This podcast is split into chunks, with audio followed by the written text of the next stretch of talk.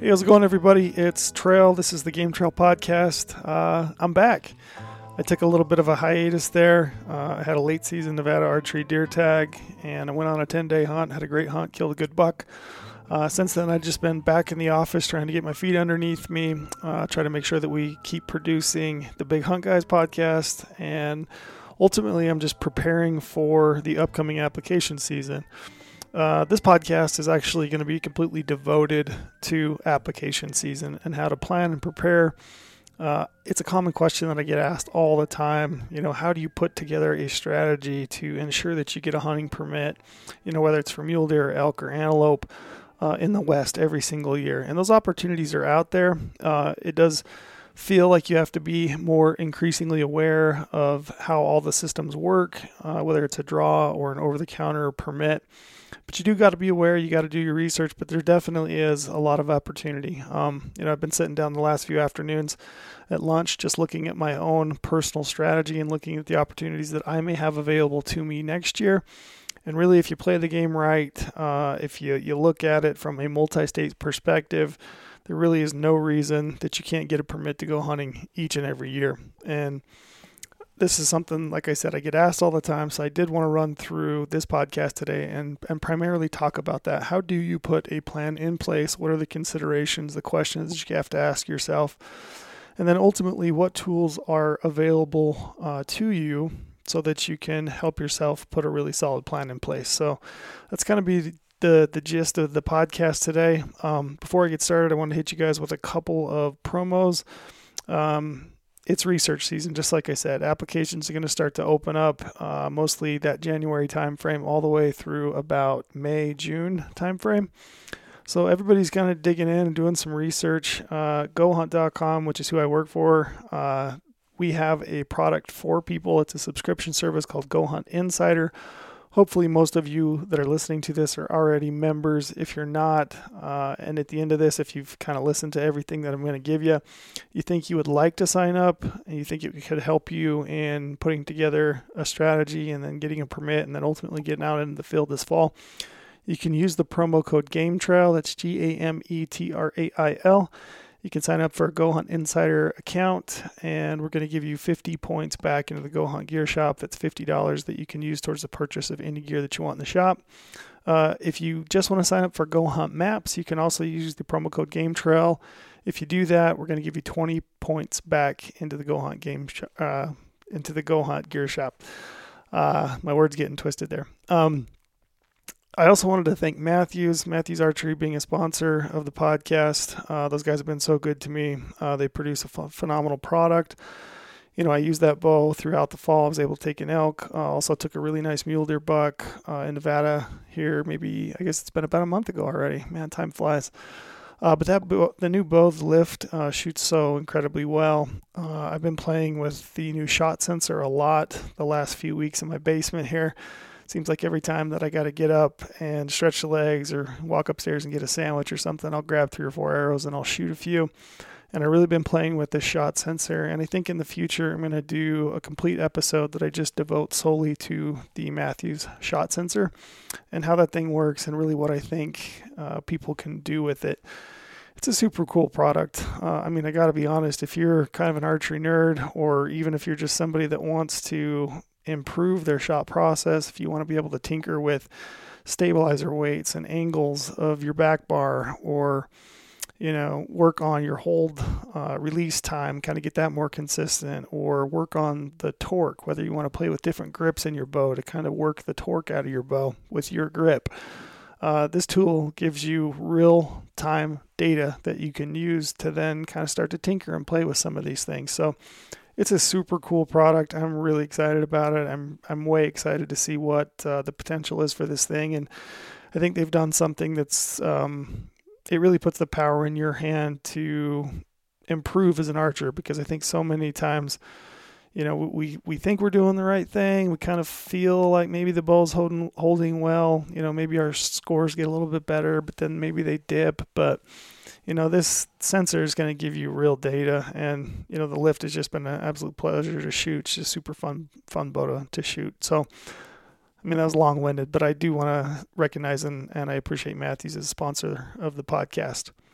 Uh, so with that, this is going to be a solo episode. Um, like I said, I'm going to be more consistent getting into the new year. Uh, this one should drop hopefully this week, if not, you know, right after Christmas. Give you guys something to listen to if you uh, if you got a you know a trip to the in-laws or something and you need to escape and find a corner to listen to a podcast. Hopefully this will drop so that you you got something to listen to. Either that or maybe your drive home, right? Um, so like I said, we're going to have some guests in the future, but this one's going to be a, a solo podcast. And I wanted to do that because uh, I wanted to try to answer a lot of these application strategy questions that I get asked continually. And hopefully this will help people. And, you know, I ultimately my goal uh, with this is, you know, help people put a, put a plan in place and, you know, get a permit to go hunting. Um, you know, I want people to go hunting. I want them to, to get a chance to experience some of the things that I have. Um, so with that, I'm going to jump in. Uh, first and foremost, I think one of the most important things when you start looking at your application strategy going into a new year, Uh, there's a series of questions, and I think first and foremost is, what do you want to hunt? What do you want to hunt? Do you want to hunt archery elk? Do you want to hunt mule deer? Do you want to hunt antelope? Um, do you want to hunt moose, sheep, or or goat, or bison? You know, or one of those species on your, your bucket list. So you really got to kind of decide what it is that is going to be your priority for you that year. Um, you know, for me, everybody's a little bit different. I mean, I obviously, I want to hunt, I want to hunt them all. I want to hunt archery elk every single year. You know, I want to hunt mule deer. I love mule deer hunting. I love archery antelope hunting. And then if I could draw a sheep or bison or one of those, um, you know, quote unquote, once in a lifetime species, then, you know, I want to do that as well. And those would take priority should I draw a permit. But really for me, I always want to go archery elk hunting. So that's kind of always in the back of my mind of uh, my application strategy is, how do I put the best archery elk tag in my pocket every single year? And then if I can fill that in with an antelope hunt, you know, maybe an August antelope hunt or a mule deer hunt, um, early September or late August, in my case here in southern Utah, maybe an archery hunt, or, you know, maybe even like a late rifle hunt for mule deer. Those kind of come secondary to me. Um, you know, this year I'm also really, really wanting to go on a late season whitetail hunt, archery uh, whitetail hunt. So that's kind of working in my mind. So really, I, I think that's one of the first questions you got to ask yourself is, like, what is your priority? What do you want to hunt? And I would say that for me, looking at twenty twenty-four, Uh, archery elk, I want to get the best permit that I can. And then secondarily, I would say probably whitetail, that November whitetail. That's something I really want to try to do. Uh, I've been following along with some YouTube channels lately, uh, specifically these, these guys at Seek One. Just such a cool platform and just a really neat concept. Um, you know, I love what those guys are doing with kind of hunting urban interface whitetail and and just the gamesmanship that goes into that. You know, those guys are figuring out where these big bucks are and then, you know, working that landowner, um, you know, method to try to find opportunity and permission to go hunt. And just, I, I'm so intrigued by this entire process of, of some of these guys that are hunting, you know, big whitetail like that. So, you know, I don't know what it's going to be. Um, I kind of narrowed it down. I'm looking at some states like maybe Missouri or Wisconsin. You know, I've got some points in Kansas. I've got some points in Iowa. Um, That's kind of what I'm looking at this year. And those are going to be my two priorities, I would say, first and foremost. And and like I said, I think that's probably one of the first questions that you need to ask yourself. Uh, second, I would say, what season and weapon do you want to hunt with? Um, I'm primarily a bow hunt, bow hunter. Uh, I'm not opposed to hunting with a muzzleloader or a rifle. I like those hunts, but I think the older I get, um, I'm just more interested in bow hunting, and primarily it's because of that feeling that I get from getting close to an animal and being able to, you know, keep my nerves and execute a shot. And I just love archery in general. So I'm mostly looking at bow hunts. Um, I will say that when I started bow hunting, one of the major driving factors for me in getting into bow hunting was that those tags were more readily available. And I would say that has decreased some um, because it does seem like there's a lot of people that are picking up compound bows and arrows and, and they're getting out into the woods to hunt every single year. So it seems like some of those odds are dipping, but I would say generally speaking, those are still your best bets to get a permit to go hunting is an archery hunt. So I would say, you know, if you've kind of been teetering on, you know, maybe dipping your toes into archery, I would say, you know, think about it, consider it, because like I said, those permits are more readily available. The draws are a little bit better than they are for a lot of the rifle hunts. So that's something you want to think about. Um, I think you ought to think about the weapon that you want to hunt with and the season. Primarily in the West, most of your archery hunts are going to be that August uh, through September time frame. Really, if you start looking at rifle hunts, most of those are going to run from, you know, October through November. There's some exceptions. There are some states that have got some rut rifle elk hunts, but for the most part, those seasons are later in the year. You're looking at really an October, November time frame. So you got to think about that. Um, so yeah, I think between those two questions, you should kind of start moving down the path of what you're you're looking for. Uh, third questions I always ask somebody when they ask me, uh, I always ask them, what is your objective? Is your objective to kill, you know, any buck, any bull, any legal buck or bull? Is it to try to maximize the trophy potential? Are you trying to kill, you know, a three fifty bull or, you know, one hundred eighty inch mule deer buck or an eighty inch antelope? And everybody's kind of got to decide on their objectives. And depending on what your objective is, is going to dictate the tags that you apply for. Now, understandably, when you get up into those types of hunts where the animals are going to be trophy quality, three fifty bull, one hundred eighty inch mule deer, you know, eighty inch antelope, those permits are extremely sought after. And for the most part, right now in the West, uh, those units that are producing those kinds of animals are doing so because they are managed for that type of experience, which means often that there are, you know, limited quota. So there's a, a limited number of permits, which in turn, you know, causes trophy quality to be really good. And, you know, the odds to draw those permits become low. So that's something you got to think about. If you're really only dead set on trophy caliber animals, um, your odds of drawing permit definitely go way down. Uh, if you're still wanting to kill a trophy quality animal, you don't want to wait, or you don't want to deal with those units that the odds are extremely low. You know, there are means to hunt and harvest trophy caliber animals on easy to draw units, but typically those are going to be much more difficult hunts. They're going to require you to be extremely patient. It's going to require you to, you know, probably do some preseason scouting as much as you possibly can. Um, you know, there's some tips and tricks. You got to think about uh, age class in animals and how do animals in highly pressured areas get age to them. You know, maybe they are finding refuge on private land. Maybe they're finding refuge in really remote, steep, deep country. Um, you know, maybe the permits have like recently been lowered in this unit for the last few years. Uh, so there's like all these little things that you can kind of start to tinker with and pull apart to really try to find those opportunities for bigger animals on tags or units that are much easier to draw. But I do think you have to be, you know, thinking about your objectives. Um, so, and, and that's really going to help dictate the permits that you apply for or that you buy. Okay, fourth, I would say one of the biggest considerations you'll need to make is how much money do you have to spend? And the money that you have to spend, is that purely on applications? Is that purely on, you know, a permit? Uh, reality is, is that applying throughout the West, it, it can be pretty expensive, especially if you're applying for, you know, six or seven states. I would say annually, I probably spend about two thousand dollars, maybe, you know, twenty-five hundred dollars, somewhere in that neighborhood, just simply in applying and building points, whether that's preference points or bonus points. I'm going to dive into that here a little later. Um, so it's not cheap. Um, you know, in saying that, twenty-five hundred bucks is, in my opinion, worth it to me because it's what I value. I want to go out. I want to hunt. I want to have those opportunities year after year. And really the key to getting those chances is building the proper points year after year after year, so that I have an option to go to, you know, one state one year and another state the next year. Uh, so I would say kind of think about your budget. And then as I go through this, uh, I'm probably going to say this more times than once, but really a lot of applications are a cost benefit analysis. It's looking at your opportunity to draw a permit versus the cost of building points and applying year after year after year after year and seeing if it's worth it to you.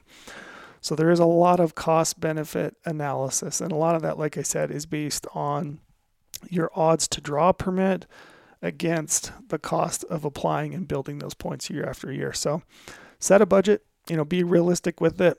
Um, you know, if, if you're, if you don't have a lot of money to put into it, there are certainly states that are more economical to apply in.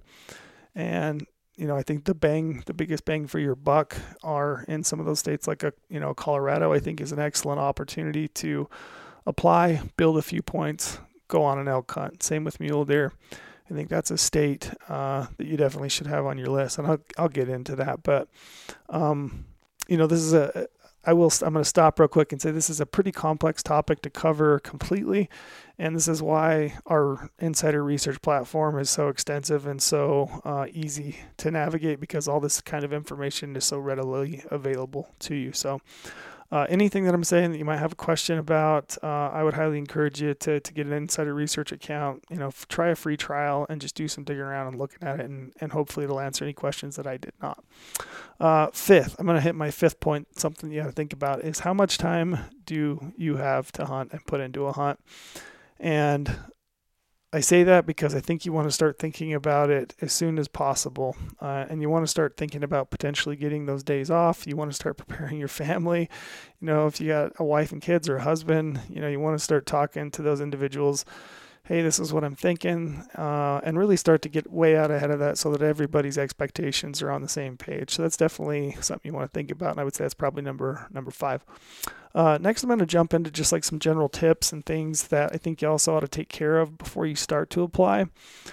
Uh, first, you've got to have a debit card or a credit card with enough room to apply. So, you know, if you're going to put everything on a debit card, you have to make sure that you've saved up the money. Uh, if you're going to put things on a credit card, uh, you definitely have to have enough room to cover the cost of your application and then although also the cost of the permit should you draw. Um, it depends on how much you want to apply for because it can get really expensive. And I'm going to give you an example. So there are some states, uh, New Mexico is one of them. I'm just going to use it as an example where you essentially have to front the cost of the month, the permits that you apply for. And if you're unsuccessful in the draw, they will refund you the cost of the permit back to your credit card. And they're typically pretty quick. Uh, in New Mexico, there are some states like Wyoming that does the same thing. Specifically for elk, you have to apply in January. Uh, you're not going to see that money hit your credit card back if you're unsuccessful in the draw until May. So that one's a little bit tougher to stomach. Uh, but you do have to front those costs. And in some cases, they're pretty expensive. You're talking, you know, maybe thousand, several thousand dollars, depending on what you apply for. So you want to make sure that you've got enough room on your credit card or your debit card.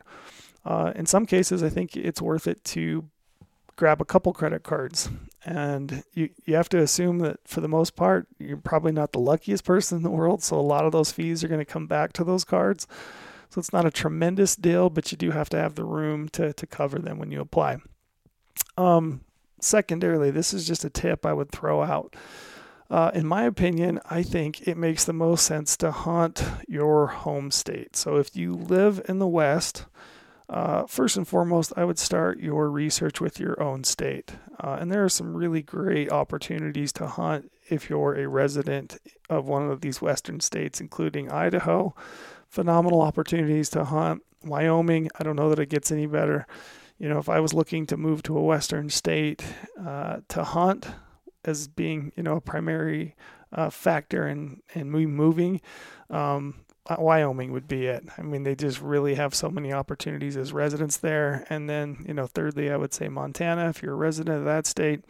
And same with Colorado. You know, there's a lot of hunts that take non-residents many points to draw in a state like Colorado, where a resident can draw those far easier and far quicker. So that's another great opportunity state. But I think your opportunity to find success uh, on a good animal or just find success in general, those are much better if you start with your home state first. I know that for me, biggest bucks, best bulls I've ever killed, uh, even antelope as well, uh, have all come from my home state of Utah. And that's just because it's so close to home that I can do some scouting. I can hunt it that much more effectively. So it's fun to think about hunting other states, but I would say fill in uh, your hunts with your home state first. Uh, now, for people that are traveling, whether you're from the Midwest, the East, the South, um, I would say look first and foremost at the states that are closest to you. And again, I would say that because uh, travel time is can be significant. And, you know, if, if you're hunting with a group of buddies and you can still a weekend during the summer to go out and familiarize yourself with your unit that you're hunting, that's a major benefit. So the closer that uh, state is to you, I think the more effectively you can hunt it. So I would say start with your closest state, start with your closest opportunities first, and then, you know, work out from there. Uh, secondarily, uh, I get I get asked this a lot. Um, you know, people will ask me, let's say you've got ten days to hunt. Uh, would you try to break that hunt up into two different hunts between, you know, two different species, or maybe even uh, two different states? You know, maybe people are thinking, oh, I want to hunt a new species in a new state. And I certainly understand that drive. Um, but I would tell you that my advice to you would be to uh, focus on one species. So if you've got ten days to hunt, focus on one species and one hunt. Um, I'm not a big proponent of people doing combo hunts. Uh, I think a lot of people eat a lot of tags because it's really hard to try to focus on two different species because in a lot of cases they live in different types of environment. I just think it's a distraction, and I think it's really hard to effectively combo hunt uh, two different animals in a ten-day stretch. Now, if you've got the extra money and there's an opportunity to buy an over-the-counter permit in a, you know, a state like Colorado, and you've got an overlapping deer tag that you drew, um, you know, go for it if you've got the funds to do it. Uh, if not, I would say, you know, don't worry about it. Really just focus your time on one species, one hunt. And I, I think this is my personal opinion just from experience and then also in talking to a lot of people. I think that uh, you will be more satisfied, you will get better results if you really focus your time off on hunting one species and, you know, one state, one one unit. Um, I think sometimes Western hunting specifically, and probably probably Midwest for whitetail as well, because I see you guys putting a lot of time in, in the tree stands out there, but it takes time. It really does take day after day after day of trying to figure some of these animals out. I know that there have been hunts that I've gone on specifically for archery elk where it may have taken me, you know, six, seven days to really put together, uh, you know, where the animals are moving and living and where they're transitioning and where they're watering. And I think those consistent days in the field have really helped me uh, harvest some animals, whereas if I was trying to jump around between different states or different tags or even different species, I don't think that I, I would have found success. Um, another point I would make, this is kind of um, on the tail end of that, would be to develop or think about having reasonable expectations for your hunt. Um, and I say that because I think everybody thinks that they're going to, you know, come out and, and possibly kill a trophy caliber mule deer buck or, you know, a trophy bull elk. And in reality, a lot of the hunts that are available to most people uh, are not going to produce, you know, record book type animals. Uh, you take an over-the-counter hunt in a state like Colorado for elk, Um, most of those animals are going to be of a younger age class because it's an opportunity style hunt. Uh, you know, so develop, do some research and have reasonable uh, expectations for the types of animals that you, you might see. You know, if you draw a general season deer tag in a state like Utah, um, there's some giant bucks that are killed every year. I was really lucky this year and I killed a really good buck, but I also put in a lot of time and I live locally. And I think people see that, uh, or in other units, they see it and they think, man, there's some really good animals in this unit. You know, I'm really going to hang the moon this year. And you might, uh, but reality is, is it's, in most cases, these are general season opportunities. They're relatively easy to draw. And for the most part, the animals that you're going to see are of a younger age class. Uh, and again, I, you got to have expectations. You have to have objectives, and those both kind of have to be in, in alignment. So it's something that you want to think about. Every year I talk to people that, you know, they go on a hunt, really excited for it. They're jazzed up. They've done all the research, and then they kind of follow up with me on the back end. And it's it's always a bummer to hear that they were, you know, disappointed in what they saw. And I would say in most cases, it's because people going into those hunts had high expectations that were probably unrealistic. So I would say do some research prior to applying. Um, you know, think about your objectives. You know, think about expectations and go into your hunt with reasonable expectations and reasonable expectations for your applications before you even apply. Uh, so those are just kind of some general ideas to, to think about before you get started. Uh, I did want to do a portion of this podcast where I really dive into the details of uh, applications and how permits are allocated throughout the West. So really, permits in the West are allocated through two different means. And I would say, you know, one being a state lottery, a drawing where they are going to uh, require you to put your application in, you're going to apply, and then they're going to conduct some sort of drawing and they're going to allocate permits that way. The other way that states do it are they make those permits essentially available over the counter to purchase. Uh, now those opportunities have gotten more limited. Those true over-the-counter opportunities where you can just simply, you know, show up or, you know, buy a permit online, those have gotten a little bit hard to find. They still exist, but they, they've definitely gotten tougher. So that's why it's super important to really understand how these state lottery and draw systems work so that you can then uh, apply. And if you don't get a permit, then you can start looking at these over-the-counter opportunities that are available to you as a backup. You can kind of keep those in your back pocket. So those are really the two ways that uh, they're going to allocate permits. Uh, draw systems vary by state, and you should be aware that every state does things their own way. And you should be aware and do some research on how each individual state runs their draw process and how their draw system works. Uh, they're mostly, I would say, three or four types of uh, draws. Uh, the first being a pure random draw, meaning it's totally random. Everybody's on the same playing field. Uh, a couple of examples of states that allocate their permits that way would be a state like New Mexico or Idaho. Uh, you simply apply. You apply for the hunts that you want, and they're going to conduct a random drawing. There's no points associated with it.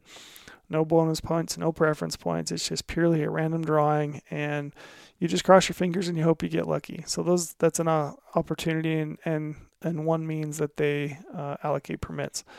Uh, another way that states allocate permits is through random draws with a bonus point system.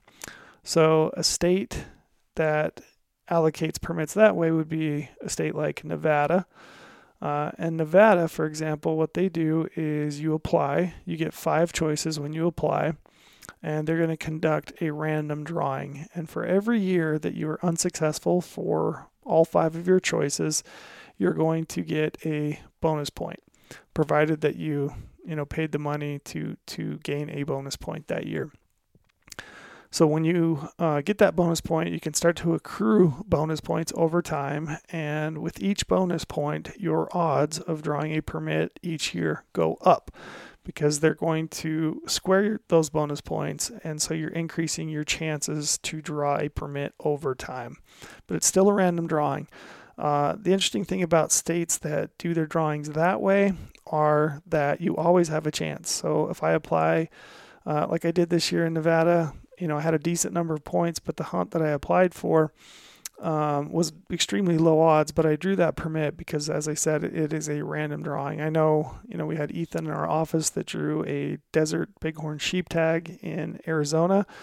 Uh, that was purely uh, because he drew a random permit. So there is those opportunities uh, to, to draw as long as there's a random component of that drawing. So you want to look at those states, especially if you're new to getting into the process. Uh, the next draw system that I would talk about would be uh, pure preference point draws. Uh, an example of that would be a state like Colorado. So Colorado for antelope, deer, and elk is a true preference point state. And what that means is the individuals that apply for any given hunt with the most preference points are going to be allocated the permits. There's no random component of that. So if you do not have the number of preference points that it has been requiring or more than that number, in essence, you have no chance to draw uh, that hunt. So that's a example of a pure preference point system. Um, you definitely have to be aware of things like draw odds when you look at a state like Colorado, because you can essentially use the number of permits that were allocated and the breakdown of the number of applicants that applied at each point level, and you can almost kind of predict how many points it's going to take the following year for you to draw that permit. So that's how a true preference point system works. Uh, Colorado is probably the best example of that. And like I said, they do that for their deer, elk, and antelope. Uh, and again, it's like a bonus point. So every year that you're unsuccessful in the drawing, you're gonna go, you're going to get an extra preference point, which the next year would give you preference over somebody that uh, applied with less points. Uh, and then lastly, uh, the hybrid draws. So these are draws that are kind of a combination of preference points or bonus points and a random component of the draw. So I can give you some examples of that. So Utah is a good example of a hybrid draw. So for, you know, limited entry species, including mule deer, elk, uh, you know, once in a lifetime species like moose, sheep, goat, bison, uh, limited entry antelope, Um, those species are allocated under this hybrid bonus point system.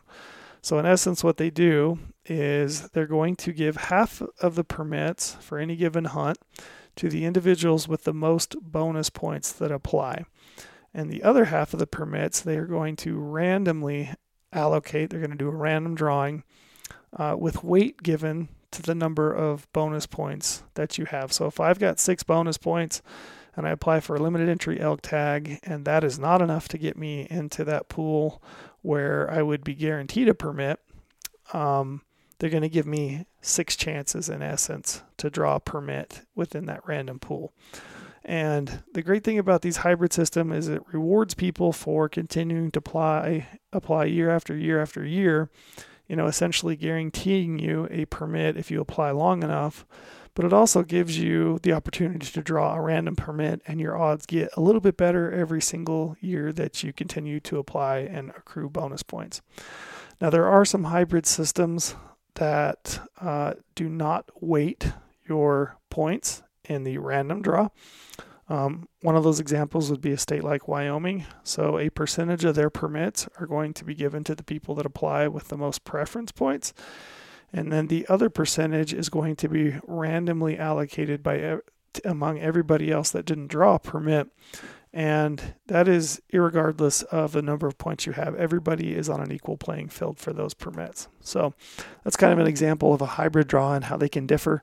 And again, this is why it's really important to kind of understand how each individual state allocates their permits and how their systems work. And I know as I'm talking, I can I can hear it. I, I can hear the smoke turning, you know, if you're unfamiliar with this type of information in, in people's ears. But I promise you that all this information is available through uh, these application strategy articles that we do, and also within the state regulation regulations sections of our Insider platform. All this information is available to you. You can really dive through it, and it really doesn't take that long of just looking through and reviewing this information and kind of reading it to start to put the puzzle pieces together and really start to figure it out. Uh, so next I'm going to jump down. I'm going to talk a little bit about um, what a, a bonus point and a preference point is. And I did a little bit. Um, like I said, a bonus point is is in essence going to give you greater chances over time, whereas for the most part, a preference point is essentially going to give you preference over other applicants that apply with less points than you have going into that draw.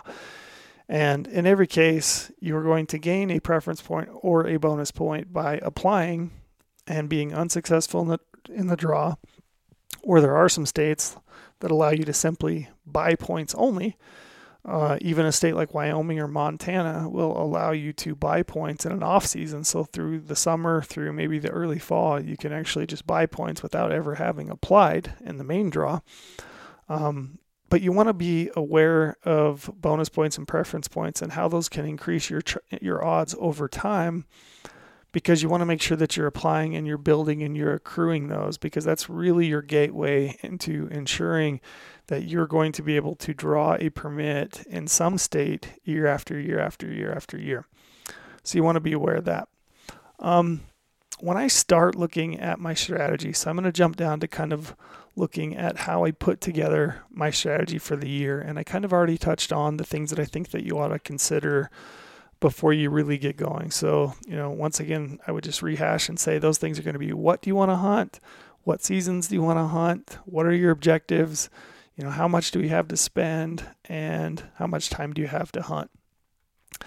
So once you've got those, uh, one of my very first steps is to take the number of point points that I have, I've accrued in the various states for the various species, and I want to save those, and I want to put them in a place that I can start to look look at those, and I can evaluate them against the draw odds that I might be able to draw a permit for any given hunt. Now, your GoHunt Insider account has a really cool feature they call Point Tracker, and what that allows you to do is it allows you to go into your profile within your Insider account, and it allows you to add your points for the various states and the various species. Now, if you don't have any points, that's okay too. Uh, it's a great place to start your research, and then as you start to accrue and apply your points, you can go through and start to update those. And there's definitely, like I said, there's hunts that you can still get with no points. There's a lot of elk hunts. There's actually quite a few deer hunts in a state like Colorado um, that you can draw with, with no points, no preference points. So, you know, it's not it's not lost. There's still an opportunity for you to, to, to go hunting. But one of my very first steps before I really even start thinking about individual units or, you know, anything else is to go through, look up my points in each Western state. And usually I will do that by just simply, you know, Googling, um, you know, for example, Wyoming preference point lookup. And you're going to go into their website. You're going to put in your username, your password, if you've established one. And I'm going to look up the number of preference points I have for each species. And then I'm going to go back into my Insider account, and I'm going to update my point totals for each species. And the cool thing about doing it this way within your Insider account is that it's going to save those. And as you start to research through draw odds or even filtering, uh, it's going to highlight your point level. So you can immediately start to look at draw odds at your point level going into that draw. Um, I mentioned it before, uh, draw odds. Draw odds is huge. Um, it really is the key to drawing permits. Uh, recently we were, you know, talking about the, our product, that Insider Research product, and, you know, the various tools that are available to people, including, you know, filtering, uh, draw odds, um, you know, application strategies. And, you know, we've done some surveys, we did some looking at the website, and filtering, which allows people to, you know, filter by trophy potential, uh, by harvest success, by draw odds, uh, by public land percentage. Um, that tool is really powerful, and you can use that to really start to filter through a whole bunch of information very quickly. Uh, but I was a little bit surprised to find out that that is hands down the most used product within our platform. And I say I'm a little bit surprised because personally, for me, I think one of the most powerful tools, and probably the one that I spend the most time in, is our standalone draw odds page. And that's where you can click on draw odds, you click your you click on the state, uh, you select the species that you're interested in, and you're going to be able to see all hunts that are available in that state for that species, uh, for all point levels. But your point level that you included when you, you did your point tracker is going to be highlighted. And it, it very easily allows me to scroll down through, and I can start to look at the the units or the hunts that I may be able to potentially draw that year that are closest to my point level. And when I'm doing that, I'm looking for the best hunt. So, for example, I'll tell you, I've got, I think, nine or ten points in Colorado. So when I look at standalone draw odds for elk in Colorado, and like I said, I'm I'm primarily looking at those archery elk hunts, I'm scrolling down through the archery hunts for elk, and I'm looking for those hunts that were drawn last year at that seven, eight point level. And I'm looking at those because I want to maximize the potential of the points that I've accrued. Now, if I've got no points and I just want to look to see what was available with no points, that's very easy also to see within that standalone draw odds page. Very quickly, you can find the hunts that are available to you just by simply scre- scrolling through those standalone draw odds pages and looking for those hunts that are available just below your point level. And like I said, you really want to start to maximize the points that you built up, maximize your opportunity. Now, if you don't have any points, like I said, there's still hunts available. Uh, at that point, you're going to want to start looking at things like harvest percentage. You're going to want to start looking at maps and start evaluating the t- the terrain to see uh, what's available as far as matching your hunt style with the area. And, and I say that because maybe you're a backpacker, you want to get away from people, you want to hunt remote country. I would probably start looking for units that have remote wilderness type terrain that are easy to draw, no points, and it allows me to hunt the style that I want to hunt. Now, if I want to hunt an area that's got good access, I can very easily find that by looking at maps and looking at roads and trails and those kinds of things, and I can start to match up hunts that make the most sense to me. So there are those things that can help you. Um, you know, even at looking at my point level, if I've got three or four hunts that are, you know, within one within one or two points of my point level, you know, at that point, I'm also starting to look at things like harvest percentage. And again, I'm looking at maps. I'm looking for an area that's going to match my style of hunting and my objectives for my hunt. So that's kind of how I tackle that. Um, and like I said, updating your points is probably the very first process, and, and then um, starting your research from there. Um, I wanted to talk a little bit about uh, the different species that I apply for year after year, and really kind of what your bread and butter is. And I wanted to talk first, and kind of get this out of the way if I will, I wanted to talk about uh, those once-in-a-lifetime type species. And I, I say once-in-a-lifetime is because for the most part the odds are so long that you probably will not draw more than one in your lifetime. Some states, if you draw a permit for these species, it truly is once in a lifetime. You can only have one permit ever in your lifetime. And I'm really talking species like bison, moose, bighorn sheep, mountain goats. Um, those species are extremely sought after. The odds for drawing those permits are very, very tough. And every year I get questions from people that say, I really want to do a Rocky Mountain bighorn sheep hunt, or I really want to do uh Shiras moose hunt. And, you know, how do I do that? What, what state has the best opportunity? And, you know, can I do that in the next five years? So I, w- I wanted to be realistic with you guys and just tell you that for the most part, most of us may never, highly likely will never draw a permit for those species. And that's just because they're, whole, you know, so highly sought after. The odds are so long. And unless you've been playing the game since, you know, early mid nineties, and you've built up a ton of preference or bonus points, depending on the state, uh, the chances to draw those permits are really, really low. Um, so in those cases, it's not that I don't want to hunt them. It's not that I don't apply for them. I just simply apply for them where it makes the most sense.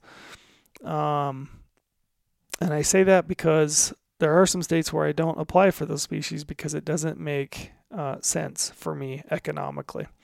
Um, there's some states that it just, the cost of applying is too high, and I don't feel like the odds are uh, good enough that it causes me to continue to apply for those species. So typically those species, my applications and my uh, my recommendation to most people would be, if you were applying for other species in, in a state, uh, take for example Arizona. If you're applying for elk, antelope, mule deer, and you're building points, uh, you're going to have to buy a hunting license in order to apply for those species. So for the additional minimal application fee, I would also throw in your applications for species like desert bighorn.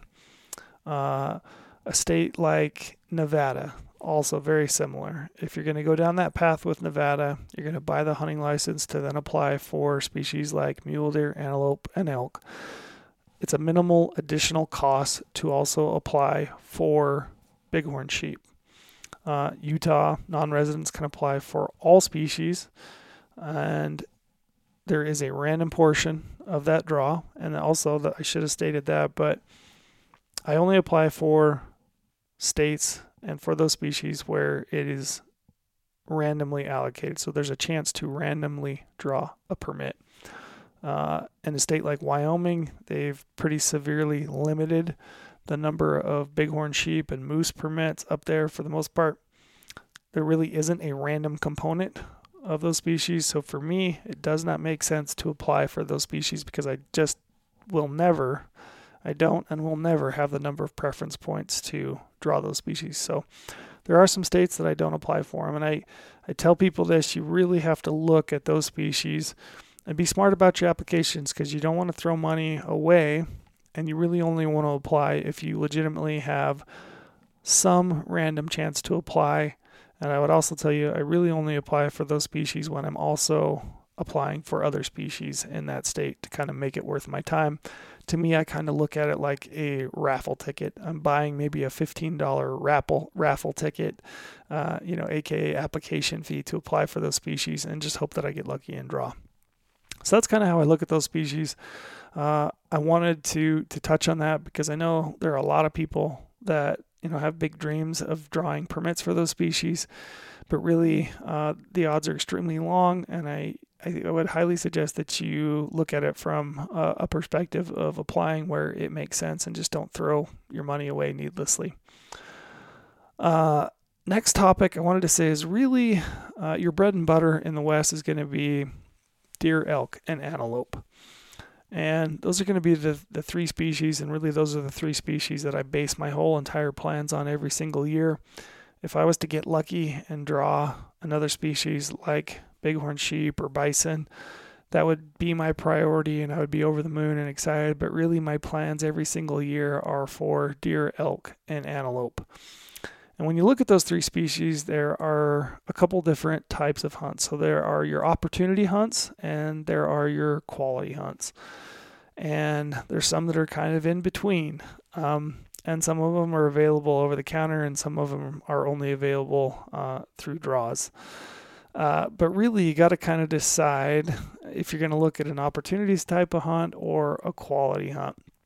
And I feel like with elk specifically, speaking of elk, Uh, the number of points required to draw any given hunt, um, those reflect pretty closely the trophy potential of a unit.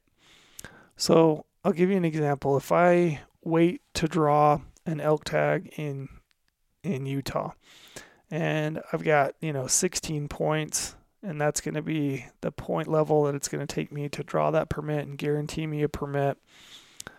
Um, the trophy potential of that unit is going to be pretty reflective of the demand. So they've done a pretty good job, I think, most states of managing their elk herds so that the trophy potential that exists within that unit is pretty reflective of the odds or the number of points that it takes to, to draw that. So you got to kind of make a judgment. You got to kind of decide, uh, what do I want to hunt? Do I want to wait for the opportunity to chase a very large bull? And if you do, pretty much you're going to have to chase those low odds units or those units that take a really long time to draw. Or you're going to have to, like I said, get creative with uh, the, the the permit that you have in a low, uh, easy to draw opportunity and, and really dig in and do your research and start to pick that unit apart and maybe find an animal. But again, a lot of the way, a lot of times they're, they're a needle in a haystack. Um, you know, when I, when I talk about states that are more opportunity states or states that are more quality states, uh, for elk, generally speaking, uh, your states that are managed for more quality, meaning the draws are a lot tougher. Uh, I'm talking about states like Utah, Nevada, uh, I would say New Mexico, and most of the elk hunts in a state like Arizona. Uh, those states manage their elk herds in a way that when you draw a permit, uh, your opportunity to harvest a nice bull, to have a good hunt where low pressure exists for the most part, um, those are your, your states for those those long, tough draw odds, but really good hunts when you draw them. Uh, when you're looking at opportunity type of states, I'm talking more uh, about your states like Colorado, uh, Montana general season elk. Uh, also, Utah still does have some general season elk tags, including spike only elk, and then also some uh, any bull units. Although those are those are tough hunts, and then also perhaps Oregon. You know, Oregon still got some uh, Roosevelt over-the-counter elk hunting. Uh, mostly they're on the west coast in Oregon, but those are really kind of your best bets for opportunity. Uh, you know, within a state like Colorado, they have both over-the-counter and draw hunts. Some of those hunts are really easy to draw. Uh, certainly the pressure is going to be greater, but you still have the opportunity to to draw a permit where Uh, you can get out and, and go hunting. Uh, so you really got to kind of tease those apart. Uh, I would say to a lesser extent, a state like Idaho, Wyoming, uh, Montana draw permits, and then also your Colorado draw permits. Those are kind of in that middle ground where I feel like those states, those opportunities to hunt are uh, managed for kind of middle of the road. They've got good quality. It's not great. It's not as great as a, you know, a Utah elk tag or most of your top tier units in a state like New Mexico or Arizona, or, you know, certainly not Nevada, uh, but the kind of middle of the road where, you know, you got a reasonable chance of drawing if you apply over a number of years. And then when you get out on the landscape, you know, the, the bull hunting is, is actually pretty good. Uh, and you got to kind of tailor these to your style. Uh, there are states where I only apply for the, the best of the best. And there are states where, you know, I look at them as purely opportunity. Uh, Colorado being, for me, mostly purely opportunity. I'm going to go over there and hunt over-the-counter elk for as long as it exists. Uh, Montana, I kind of look at it that middle road. I feel like every maybe four, five, six years, I can draw one of those archery special limited quota permits and go up and have a pretty good hunt. It's not going to be top tier Nevada, but it's still going to be a pretty good hunt. Uh, so you got to kind of have a mixed bag of opportunity, Uh, and trophy, and then some of that middle ground. And I think if you do that as you go along, you kind of build a strategy where you get an opportunity to go hunting year after year. Uh, and you got to kind of do all three, I think. You also got to be willing to travel. Uh, going to mule deer, uh, I feel like the number of points required to draw uh, is less reflective of the opportunity. And let me let me see if I can explain this. So there are very few hunts in the West for mule deer where I feel like the trophy potential is equal to the number of points that's required to draw. Now, there are some examples. You've got your limited quota, limited entry hunts in Utah for a unit like the Ponsagon or the Henrys, uh, you know, maybe the Oak Creek. Um, You know, you've got some units in Arizona that are pretty historically phenomenal for, tr- you know, producing trophy animals, including the Arizona Strip or the Kaibab. Um, you know, there's a few of them out there. You know, there's a, you know, Unit forty-four maybe in, in Colorado for those late season hunts. Those require a ton of points to draw. And I think your opportunity to harvest a really big buck are pretty good. I think it's it's kind of equal to the number of points that it takes to draw. But for the most part, I think to a much lesser extent, uh, I think mule deer are, I think there's better opportunity to kill a nice mule deer buck with less points. Um, you know, I, I think every single year there's some really nice bucks taken in, in southern Utah in general season units. Uh, even some of the northern units. And and maybe we're a little bit down right now. Our population's not doing quite as good as it used to. You know, every single year in, you know, units in Nevada that aren't your premier, not your two forty-ones or, you know, your two thirty-ones, there's some really nice bucks that are taking in, you know, units that are not those premier units. You know, Idaho has a ton of general season deer hunting. They've got some draw permits also.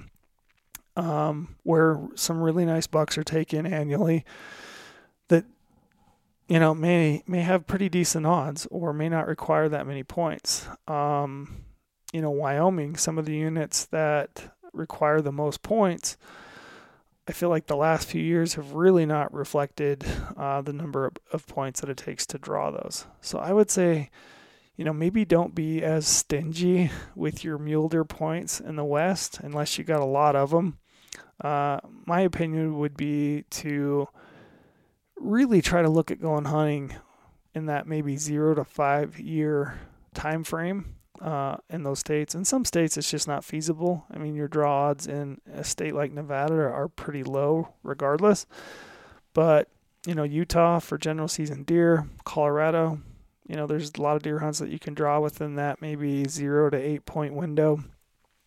I just feel like you're better off if your objective is to kill a really big buck and getting a permit and getting a chance to go hunting year after year versus waiting fifteen, twenty years to draw one permit for one unit when I think reality, I think a lot of guys, even on those premier hunts, they go out and they shoot a, you know, one hundred seventy inch buck because that's what's available. And it's really tough to find those really, really big deer. And I, I've talked to a lot of people over the years that have been, you know, disappointed with really good tags uh, just because they, they didn't find the buck they were looking for. In reality, they probably could have gone two or three other times in easier to draw units and, and had uh, increased chances of maybe coming up with a, a bigger buck that way. So for mule deer, Uh, I would say generally in the West, you know, our numbers are kind of down. Our trophy potential's kind of down. Um, there's still some nice bucks around if you're willing to, to hunt hard and kind of dig them out. But I would say don't worry as much about, you know, building a pile of points.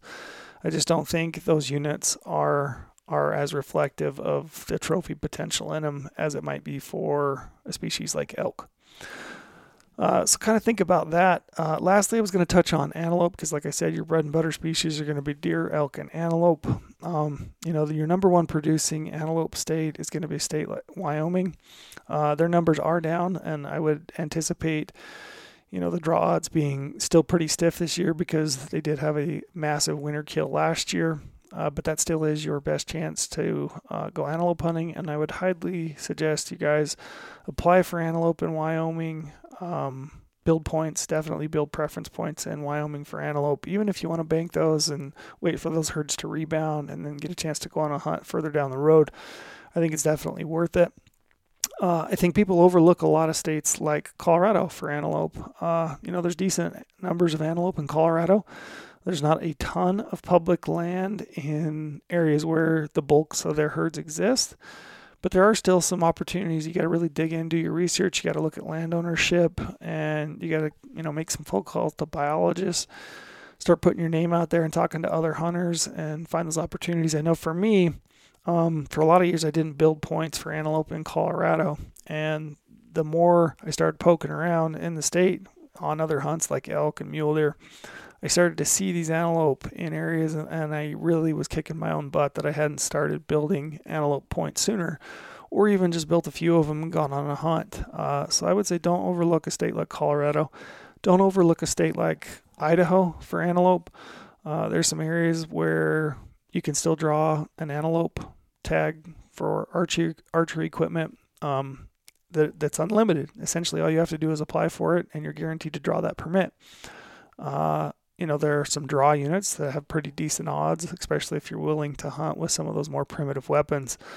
Uh, New Mexico, they kill giant antelope down there. And again, that's a completely random draw. Uh, Nevada is a really good trophy antelope state. Odds are pretty tough. But again, if you're going to apply for all the species, you might as well throw your application and build points for antelope.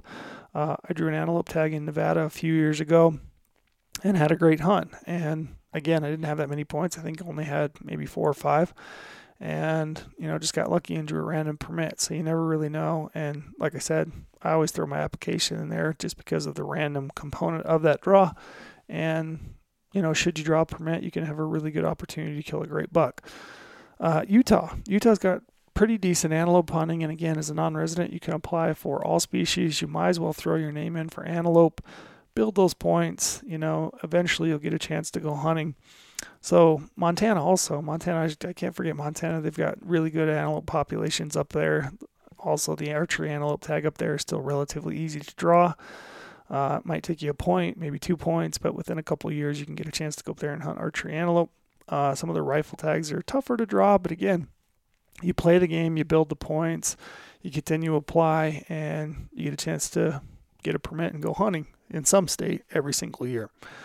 So those are kind of the questions. Um, hopefully, I felt like I rambled a lot, and I don't know how, how uh, composed I was in this podcast at trying to get all this information out to you. Um, I'm sure that you all, if you listen to it, you've probably got an absolute pile of questions, so don't hesitate to hit me up. Um, I wanted to really set home the point that our GoHunt Insider research platform, it was built to tackle this exact scenario. Um, you know, Lorenzo, when he put this thing together, he was living in Montana, and he'd moved from Nevada. He'd gone up there to go to school, and he looked at the complexity across the West of getting hunting permits and all this information that you got to be able to know and kind of work with in order to apply and draw permits or buy a permit over the counter. He looked at it and he thought, man, this is so complex. There's got to be a better way to do this.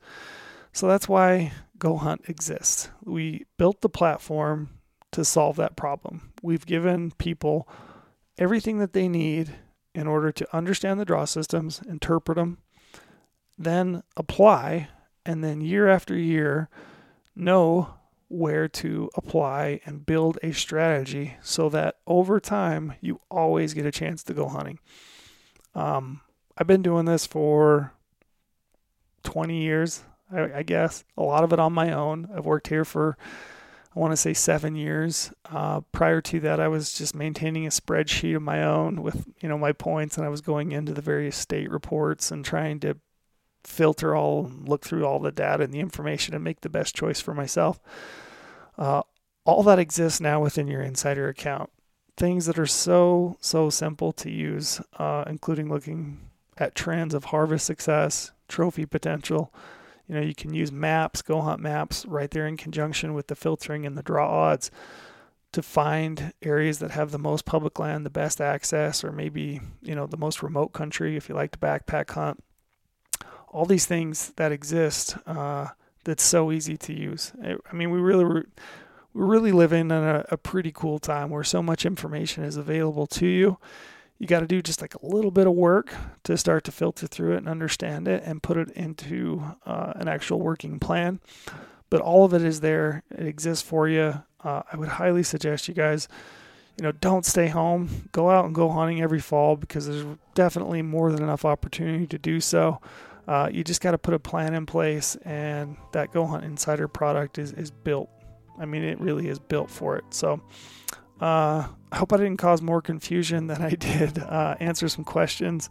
Hopefully I gave people something to think about. I'll probably do some follow-ups on this. I think it's always a little bit easier to, to have a guest where a guest can kind of ask you questions and I can help them kind of understand, and I think through that, I think people get a much better understanding and they answer some of their questions uh, as well. But um, hopefully you got something out of it. Uh, and like I said, I'm back. I'm going to have some guests on in the future. Uh, shoot me a message. Drop me a D M. Shoot me an email. Um, it's just trail at go hunt dot com. Hopefully I can help you guys out. But my, my goal, I think, of this podcast was just to, to let you know, you know, some of the, the details. Uh, and then also that it's totally possible, totally feasible to get a permit, come out west and go hunting. Uh, so don't waste time. Just jump in, ask the questions, do the research, and get a chance to draw a permit and go hunting in twenty twenty-four. So with that, I'm going to wrap. Um, look forward to talking to you guys next week.